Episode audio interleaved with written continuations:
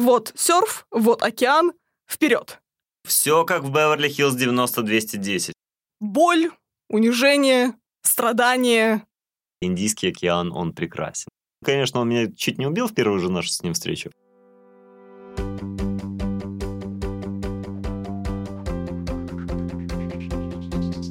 Всем привет, это подкаст Курсач, и с вами снова мы, Андрей Передерка и Елена Никуличева. Как обычно, рассказываем вам о наших приключениях, о тех занятиях и мастер-классах, на которые мы сами сходили, и теперь делимся с вами своими эмоциями, впечатлениями, знаниями, ну или, не знаю, антизнаниями, если можно так тоже сказать.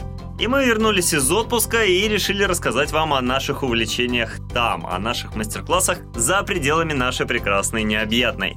И в этот раз выбор стал на серфинг. Итак, встаем на доску, поехали.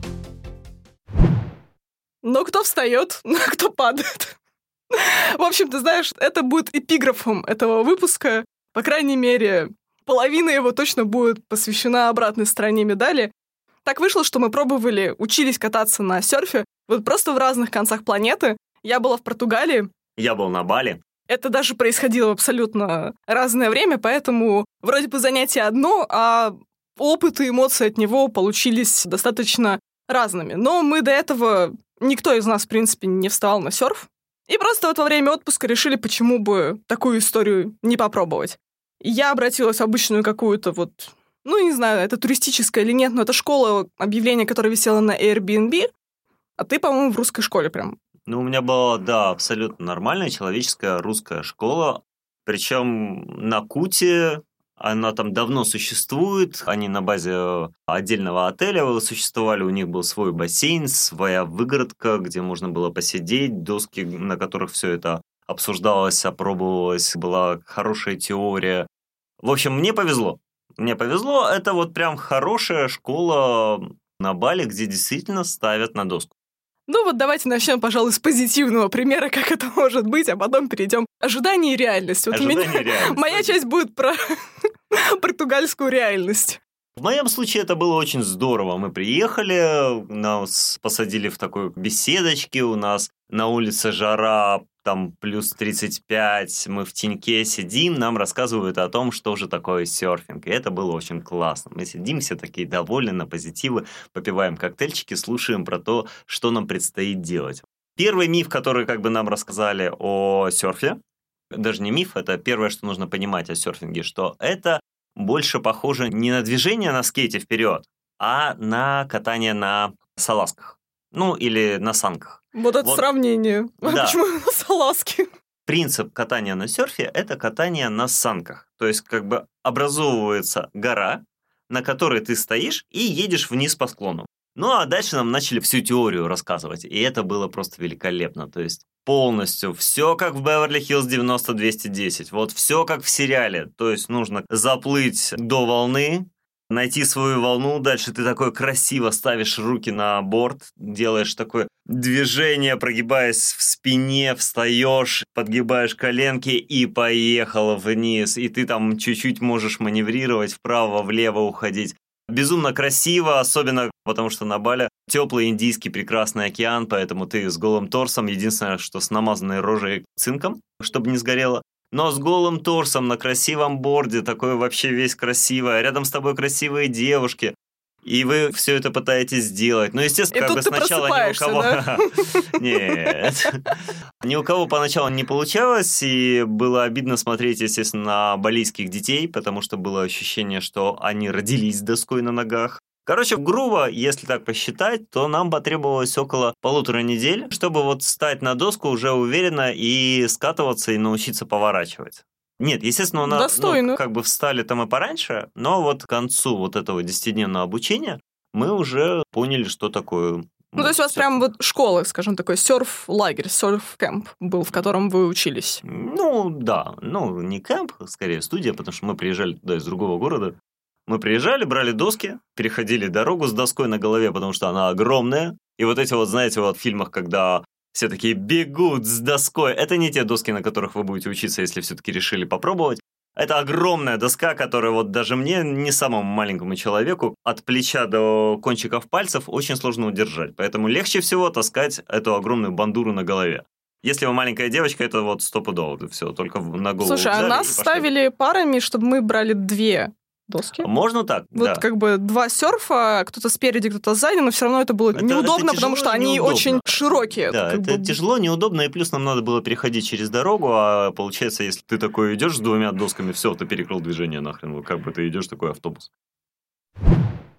Естественно, самое большое разочарование в том, что если ты ни хрена не умеешь плавать, и у тебя, в принципе, конечности не развиты и не заточены под это дело, то тебе будет сложно, потому что большую часть времени на серфе ты гребешь. Тебе нужно заплыть за волны, и большую часть времени ты действительно вот барахтаешься, подгребаешь, подгребаешь, подгребаешь, на тебя накатывает волна, ты под нее заныриваешь, дальше гребешь, тебе нужно выйти за там определенное расстояние, выйти на так называемый лайнап, там, где волны формируются. Сколько волн тебе удалось покорить? Ну так, в среднем. Это сложно сказать. Ну, за занятие. ну, штук 15 волн, вот как бы ты съезжаешь. Там прикол в том, что как бы можно, ну, по крайней мере, в Куте, там, где мы э, учились, там серфинг на пене. Это для начинающих. Но это первый этап, какой он Это должен да, быть. Да, да, это первый этап, это серфинг на пене. И на этой пене, вообще на этой волне, которая как бы зародилась где-то 200 метров от берега, ты можешь спокойно доплыть до берега, прям не прыгая с борда. Вот прям на этом борде выскочить на берег. Я периодически такое практиковал. Это не имело, в общем-то, никакого профита, потому что надо было тогда обратно фигарить те же самые 200 метров. О, вот. да. Естественно, ты просто съезжаешь какое-то время, волна заканчивается, и ты просто падаешь в сторону. Сам.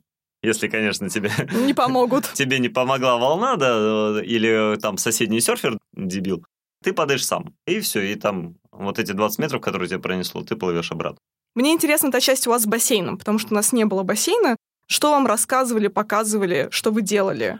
Вот. Самое главное, да, ну мы просто уже обменивались мнениями с Леной о том, как было в Португалии, как было у нас. Самое здоровское, что у нас действительно был бассейн. И мы спокойно выходили и пробовали держаться на доске, стоя на воде.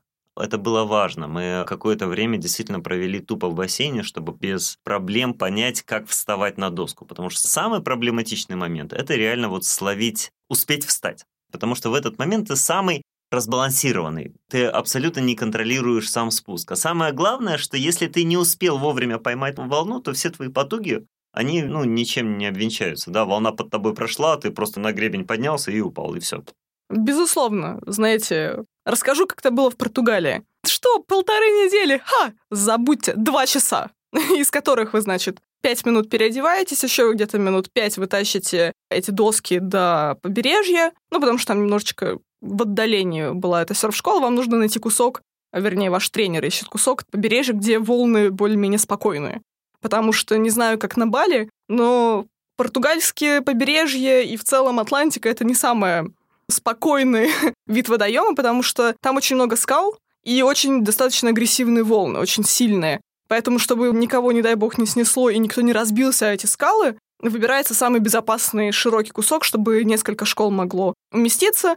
Дальше у вас где-то минут 10 идет тренировка на земле, вы кладете серф и пытаетесь вот проделать эти движения, да, как на нем вставать. Это немножко похоже на, ну, обратное отжимание или бёрпи, когда вот вы действительно должны выпрямиться и еще, ну, не подскочить, подскочить это делают уже, наверное, какие-то профессиональные серферы, а ты хотя бы пытаешься вот так вот с коленок действительно распрямиться и встать. И, конечно, на земле-то ты это делаешь без особых проблем. А потом тебе говорят, вот серф, вот океан, вперед. И ты такой, классно. А у меня была англоязычная группа, было человек 15 в общей сложности, нас разделили на два потока. Я была в потоке с э, азиатами, они тоже вроде были в большинстве своем в первый раз. Но я поняла, что азиаты лучше справляются со всем в этой жизни, судя по всему, потому что у них достаточно быстро получилось встать, освоить, проехаться по волнам. Что было у меня? Боль, унижение, страдание и даже отчаяние, наверное, в каких-то моментах, потому что думала, ну, боже мой, это так сложно. Вот две ключевые фразы описывают серфинг в моем представлении. Это сложно, это раз. Второе, любишь кататься, люби саночки водить, потому что тебя моментально выносит на берег, и тебе нужно со своим серфом обратно как-то добраться хоть до куда-то, чтобы, ну, у тебя была следующая попытка оседлать волну, а это очень сложно, потому что волны очень сильные, они отходят обратно, они сталкиваются между собой. И тебе и так-то тяжело с этой доской идти, потому что она огромная, и она все время пытается от тебя как-то уйти. И вокруг тебя еще другие ученики, которые также неумело пытаются свои доски куда-то оттащить. Думаешь, боже мой, когда это уже все закончится? Ну, наверное, вот раза полтора из ста, как я говорю, я все же смогла действительно встать. Очень быстро упала. Ну и пару раз на коленках я относительно долго проехала. Но поскольку у нас не было практически никакой подготовки как таковой, занятие длилось всего два часа, ну, вы понимаете, что большого опыта в освоении серфа у меня, в принципе, быть не могло. При этом Португалия, в принципе, даже у нас, когда нас учили, считается одним из лучших мест для катания, потому что, ну, для серфинга, потому что там действительно скалы, и эти скалы формируют дно. Это дно позволяет формироваться волнам каждый раз одинаковым в одном и том же месте с одним и тем же, ну, с одной и той же периодичностью появления. Серферы это обожают, когда, ну, уже профессиональные серферы, которые знают точно, что они оседлают волну, и они доплывают до определенной точки, знают до какой, знают, что вот здесь сейчас появится волна, и им не надо ничего делать. Что касается Куты, там больше пологое побережье, и там волну надо выискивать ты за ней охотишься, ты плаваешь по лайнапу влево-вправо, ищешь эту волну, потому что она может образоваться в любой точке. Но там песочный берег, ну, так, ну и довольно пологий, поэтому никаких таких завихрений нет. Нам все время рассказывали о том, что, ребят, вот здесь вы просто учитесь, а вы хотите покататься, это фигате в Португалию. Там классно, там прям офигенно. Но с точки зрения... Поэтому а... выбор Лены был очевиден. Да. Ты новичок, ты ничего не умеешь, твоя физическая подготовка желает оставлять лучшего, Приезжай в порту, мы научим тебя, как провести два часа в воде. Вы не поверите, насколько ненавижу ощущение соленой воды в глазах, ушах, в носу, во рту. Все, первые пять минут как рукой сняло. Потому что такое количество соленой воды я просто, мне кажется, никогда не испытывала в своей жизни. Я уже готова была и умываться. И если кто-нибудь когда-нибудь пользовался аквамарисом для того, чтобы нос прополоскать, теперь вообще, мне кажется, обычная водичка, нисколько не соленая.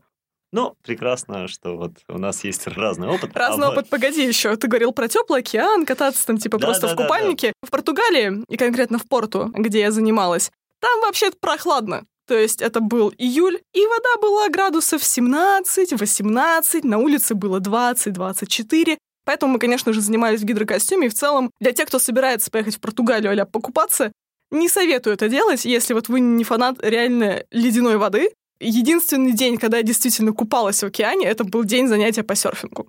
Мы тоже были в гидрокостюмах, все правильно. Мы, правда, их надевали, чтобы не обгореть. Тупую. А это вторая история, да? Там Андрей говорил про цинк. Нет, какой цинк зачем в нашей школе, боже мой. Ну, там, конечно, был какой-то солнечный крем, но, как вы понимаете, когда ты падаешь вот реально каждый раз, как ты пытаешься встать на доску, ну, это бесполезно. Тебя он смывается, даже самый водоводнепроницаемый, даже самый сильный, и тем более еще солнечный свет, солнечные лучи отражаются от воды, вас вдвойне слепит этим солнцем, поэтому, конечно же, я обгорела, но, слава богу, только лицо и ступни. И не так сильно. То есть это было одно из моих переживаний, тем того, что я по-любому сгорю.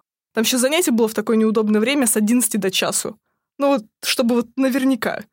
Сурово. Не, у нас наоборот было, как бы надо было успеть в интервал с 9 до 11, потом волны заканчивались, потом начинался новый спот, но уже вечерний. Вообще, как бы интересная жизнь на Бали у серферов. Во-первых, профессионалы уже имеют свои небольшие короткие доски, которые помещаются сбоку от мотоцикла. И вот вся эта толпа мотоциклистов путешествует с одного конца острова на другой, потому что в разное время на разных пляжах появляются волны. Это очень интересно, когда ты приезжаешь просто на какой-нибудь пляж, смотришь, толпа серферов заплыла на лайнап, волн еще нет вообще никаких, они просто сидят чилят. И реально, вот через 10-15 минут начинается подъем офигенных волн, они начинают кататься. Ребята, которые там постоянно тусуются, это прям уникальные личности. Им уже, естественно, не нужны никакие гидрокостюмы, потому что они уже черные просто от загара. Они уже не знают, чем заняться, они начинают заниматься йогой на серфинге, они уже начинают медитировать, сидя на серфе. Ну и плюс, да, Индийский океан, он прекрасен. Я не перестаю признаваться ему в любви. Конечно, он меня чуть не убил в первую же нашу с ним встречу. Фигли, я пловец. Все, как бы я пошел плавать, что океан, да, базара ноль. Я зашел, меня накрыло волной, и я понимаю, что как бы я просто не успеваю всплыть, чтобы набрать воздуха. Меня накрывает, накрывает, накрывает волной. И я понимаю, что я беспомощен, и меня начинает в этих волнах крутить. Воздуха мне уже не хватает, и куда плыть я уже потерялся. То есть я уже потерял, где, где низ, где верх. Просто из курса самовыживания ушел на дно полностью. Понял, где дно, понял, куда надо отталкиваться, чтобы дойти до кислорода, и вот взял воздуха и по дну, опять же, дополз до берега. Страшно было, страшно. Вот Ну, после Даже этого... ты рассказываешь, в общем-то, страшно. После этого я, собственно, перестал играться с океаном. Но с доской все гораздо веселее, потому что доска привязана у вас к э, ноге. И если что, если вас вдруг начало там колбасить, по крайней мере, у вас есть доска, вы за нее можете держаться. Это мне помогало преодолевать волны, потому что я не хотела под них нырять, мне и так было слишком тяжело, чтобы еще и нырнуть. Поэтому я просто, ну, как бы прыгала на доску, когда мы еще только шли вперед в сам океан. Да, надо сказать, что все равно это вообще ни разу не простой вид спорта, но, с другой стороны, а какие есть простые виды спорта, да? Да нет, у меня не было, знаешь, какой-то иллюзии, что я встану и поеду, что это будет просто. Во-первых, все знакомые мне говорили, что, мол, ты там еще успеешь убиться, устать и прочее, прочее. Я понимала, что будет сложно. В принципе, такой еще привет другому подкасту «Время перемен». Его ведет Стелла Васильева. Она как раз в свое время уехала на 7 лет на Бали. Она там жила, серфила, и как раз вот они в Куту приезжали, вот знаешь, до того, как это все стало мейнстримом. Там еще толком школ не было, буквально одна-две, а потом они уже расплодились за это время. И она в своем подкасте говорила, что те, кто живет обычно офисной жизнью, мало двигаются, и вы собираетесь пойти заниматься серфингом, поделайте несколько бёрпи в день. Бёрпи — это упражнение тоже как бы с отжиманием, по сути, И с хлопочком. Ну, с да, то есть э, вы садитесь вниз, да, вы должны выпрыгнуть в, в упор лежа, отжимаетесь, потом вы должны снова прыжком как бы в позу сидя скоординироваться и выпрыгнуть наверх. Ну и можете еще хлопнуть сверху, если вам этого мало. Ну, типа, она говорила, что хотя бы 5 штук в день бёрпи, ну, каждый день, подготовят вас к тому, чтобы заниматься серфингом. Я это, в принципе, за месяц до отпуска послушала, но не сделала. Я подумала, ну ладно, мне все равно суждено устать там, и мышцы будут болеть, ну, будут они болеть чуть больше. Самый сложный момент был с поиском баланса. А бёрпи тебе не поможет найти баланс. Встать, ну, как бы механизм этого всего я понимаю. Это даже руки не столько сильно болели после всего этого. А когда ты встаешь и понимаешь то, что это все классно, когда тебе на берегу показывали, что одну ногу там типа вперед, и стоишь там параллельно этой своей доске и как бы пытаешься скатиться. Когда ты пытаешься вскарабкаться сам, какое там параллельно? У тебя катастрофически мало времени, ты чувствуешь вот этот вот вечный поиск баланса, у тебя доска шатается, и дай бог ты действительно хоть как-то встанешь. Согнутыми коленями, не согнутыми коленями, просто хотя бы выпрямишься, и потом упадешь в воду. Как мне до Я, я прям слышу крик души. Просто, просто пипец как накипело. Господи, я так много думала о серфинге. И эти два часа я провела вот так вот. Дай бог встать просто и упасть. Нет, а, я могу, конечно, звучать адским пессимистом, но не могу сказать, что после этого я для себя вычеркнула серфинг из э, каких-то планов на жизнь. То есть, конечно, я поставила галочку, знаете, в таком бакет-листе, типа вещи, которые нужно попробовать в целом, пока ты живешь на этом свете. Но если бы я могла вернуться назад и перепланировать как-то свое занятие, я бы, даже если оставляю, что это вот было действительно одно занятие разовое, я бы выбрала занятие индивидуальное. Да, групповое было дешевле, оно стоило 20 евро, но и инструктор ко мне подходил реже, а в первое время еще, чтобы вот, ну, толком поймать волну и действительно встать, тебе нужно, чтобы кто-то поддержал твой серф. Поэтому вот два часа, но индивидуально, дало бы, наверное, мне чуть больше, нежели чем два часа, но в группе. Ну, само собой. У нас группа была небольшая, 15 человек, но у нас было два инструктора. И поэтому, в общем-то, на всех хватало. У нас была девочка, которая нас учила, и прекрасный болиц Маде. Вот Маде вообще был классный. Вот он нифига не понимал по-русски, но при этом он как бы отлично показывал, и если что, он тебя разгонял, он придерживал доску, он показывал тебе, как порхать, скажем так, на волне, и он еще контролировал, чтобы люди друг другу не мешали, чтобы мы шли по одному направлению, вот показывал, куда поворачивать, если надо. Я для себя сказала бы, что вот если обобщать этот опыт, это все равно было весело. Это, конечно, было безумно тяжело. И если вы серьезно настроены тому, чтобы научиться серфинг, я бы скорее выбрала вариант, как у Андрея, то есть записаться прямо в школу и приехать целенаправленно туда для того, чтобы заниматься в школе, можно попутно, да, действительно посмотреть Португалию или Бали, или любое другое место, где вы будете заниматься. Я тут перед тем, как подготовиться к записи подкаста, нашла статью на Тинькофф журнале. Там как раз одна девушка, которая на Бали работает тренером по серфингу, сама серфер уже с многолетним стажем, она описала, сколько стоит стать серфером на Бали за два месяца. Суммарно там получается почти 80 тысяч, Из них что есть? 10 групповых уроков в серф-школе — это 22 500 рублей. Аренда доски на 30 дней — это 17 тысяч. Лайкра — это та футболка, которую вы надеваете поверх купальника или просто на тело, чтобы не сгорать. То есть это не просто футболка, она специальная, чтобы не пропускать еще солнечные лучи. Такая футболка стоит э, около 3000, 2850. Баночка цинковой мази где-то 570 рублей. Если вы рассматриваете вариант покупки собственного серфа, это 17 тысяч рублей, и, как было сказано, не спешите покупать новые, идите купите сначала поддержанные, благо много продается на Бали, потому что большое количество людей приезжает, уезжает, и остаются эти доски. Сам серф вам может обойти 17 тысяч, но еще к нему нужны плавники. 4 тысячи, лишь это вот та как раз штука, которая цепляет вас э, к ноге. Почти 3, чехол 1700, воск 170 рублей. И в этой же статье приводятся цены на один урок в различных местах, потому что помимо Бали и Португалии, в принципе, можно и в Испании, даже во Франции серферить, ну или, конечно же, в Штатах. Или у нас на Дальнем Востоке, кстати, тоже есть свои серферы. Да ладно, ты слышал, что у нас есть серфинг здесь, на Ладожском озере? Ну, на озере тоже можно серфить, но это совершенно другие условия. Так вот, Филиппины и Шри-Ланка. 50 долларов за занятие. Доминикана от 60 долларов, США 50 долларов, Марокко 40 евро, Португалия, вот здесь написано 25, но в моей школе было 20 евро. В общем-то, за мои 20 евро я получила тот опыт, который можно получить за эти деньги, и не могу сказать, что я о нем жалею. Как говорится, 100 плохих историй делают нас интересными на вечеринках, поэтому даже история про то, как я неуклюже вставала на серф, в общем-то, это то, чем я могу поделиться и с вами, и со своими друзьями для себя. Я все равно знаю, что я попробовала. У меня, конечно же, есть фоточка, как я стою с этим серфом, уставшая после занятия, но, тем не менее, довольна, что я не побоялась и сделала это. Можно было ограничиться туристическим набором пребывания в Португалии, да, попить портвейн, покататься по виноградникам, походить по музеям и так далее и тому подобное. Но я решила, что я не выбираю легких путей и пыталась встать на серф. У меня было много времени на Бали, поэтому это было одной из необходимостей, потому что что там делать на Бали целый месяц, это прям большой-большой-большой вопрос. К концу месяца нам даже показалось, что ну все, пора домой, потому что устали.